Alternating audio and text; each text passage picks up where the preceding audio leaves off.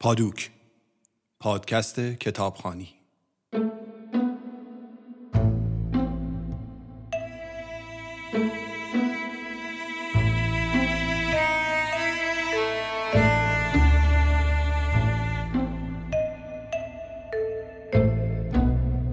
سلام. این اولین قسمت پادکست پادوکه. توی پادوک قرار کتاب بخونیم گاهی داستان کوتاه گاهی یه تیکه از یه داستان بلند یا چند صفحه از یه رمان. و به بهانه چیزی که می‌خونیم درباره نویسنده و کتاب چند کلمه صحبت کنیم. هدف ما اجرای درست و خوب داستان هاست و سعی داریم برداشت خودمون از متن با آهنگسازی و فضاسازی مناسب ارائه بدیم. توی این مجموعه رضا کزازی آهنگسازی می‌کنه. حمید محمدی کار صدا برداری و میکس رو انجام میده. و من مصطفی سهرابی داستانها رو می‌خونم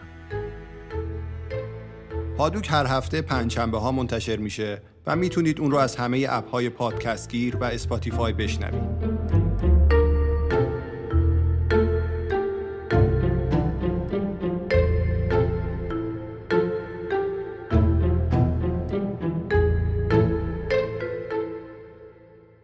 برای اولین قسمت پادوک داستانی از استفانو بنی رو انتخاب کردیم.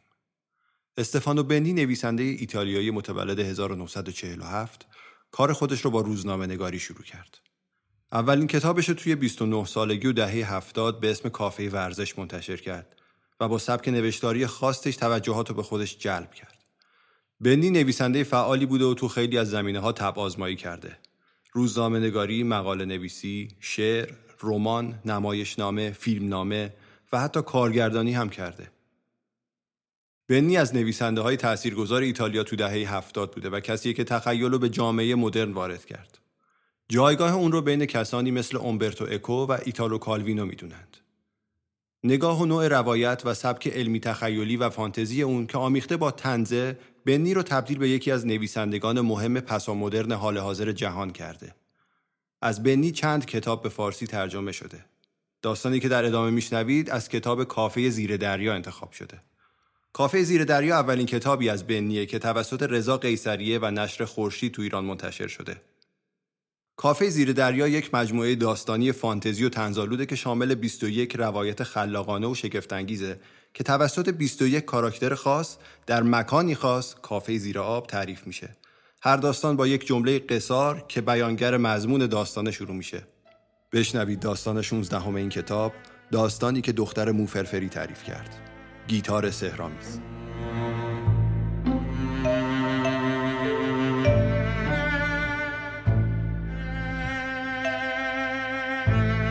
بیعدالتی آن زمان آزارمان می‌دهد که از آن مستقیما سودی حاصلمان نشود. لوک دووونارگ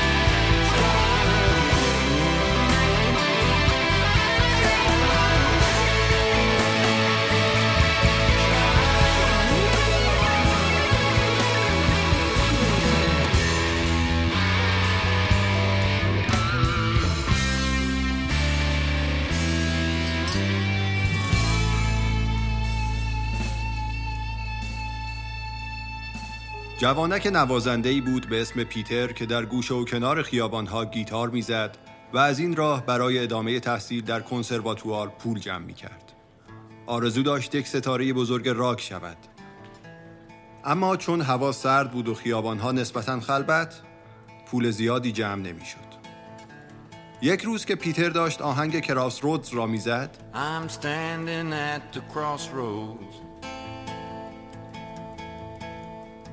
There are many roads to take.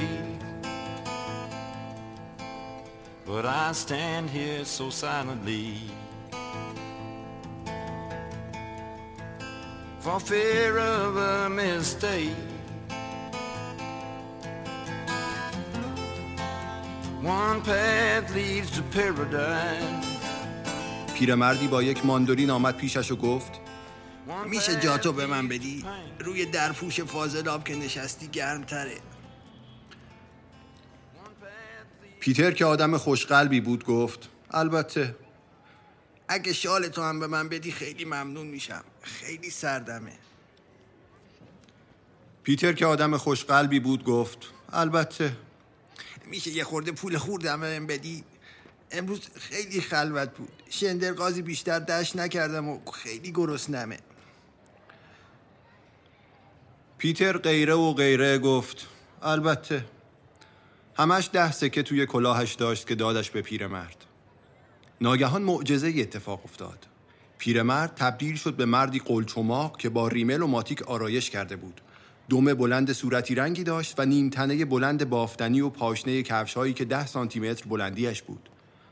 مرد قلچماق گفت من لوچیفو ماندرو جادوگر جلوه های ویژم چون که به مهربونی کردی یک گیتار سهرامیز بهت هدیه میدم.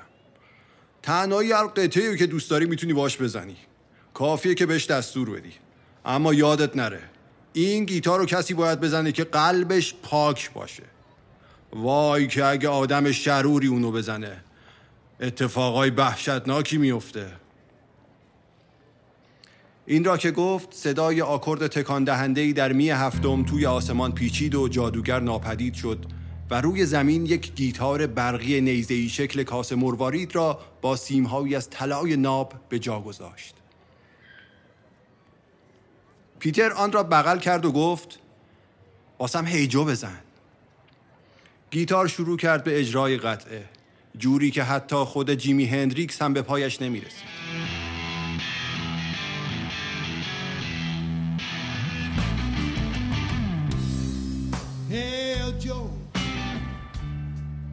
where you going with that gun in your hand?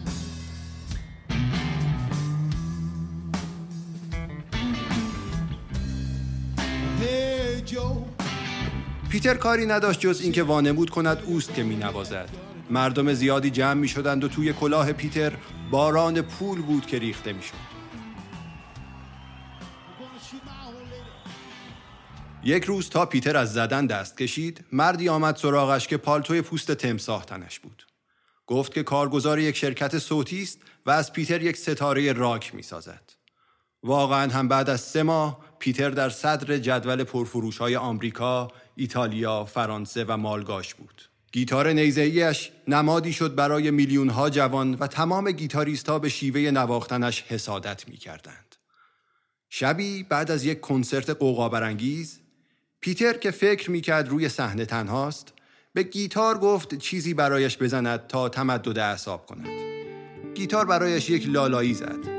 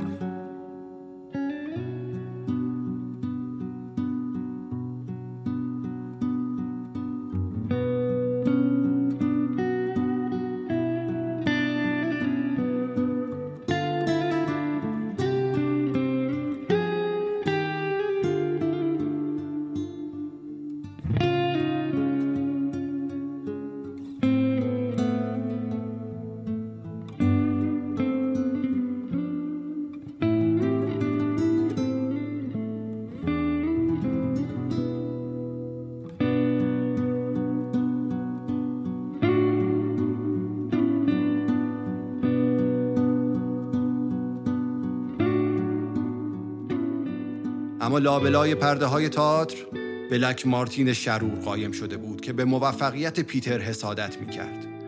او از این طریق پی برد که گیتار سحرآمیز است. یواشکی آمد پشت سر پیتر و یک فیوز سه هزار ولتی را گذاشت پشت گردن او که در جا کشتش. بعد گیتار را دزدید و رنگ قرمز بهش زد. شب بعد هنرمندان دست جمعی یک کنسرت یاد بود برای پیتر جوان مرگ شده ترتیب دادند. در این کنسرت پرینس، پونسو پارمنتیه، استینگ، اسپرینگستین و اشترونهیم برنامه اجرا کردند. بعد بلک مارتین شرور آمد بالا روی صحنه. زیر لبی به گیتار دستور داد Satisfaction رو واسم بزن. می‌دانید چی شد؟ گیتار بهتر از دار و دسته رولینگ استونز زد.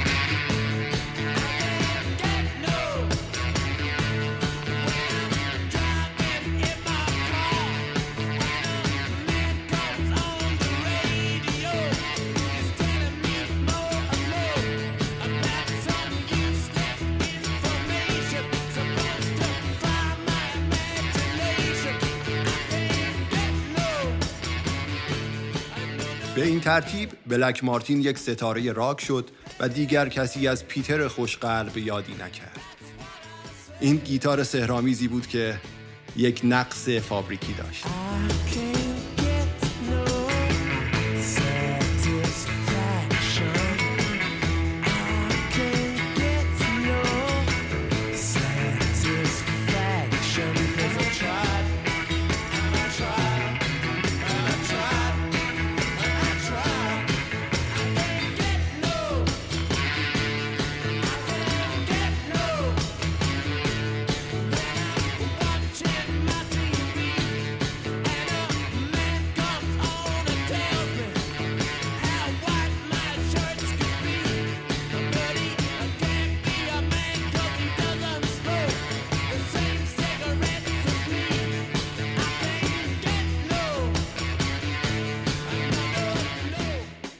ممنون که شنونده اولین قسمت پادوک بودید.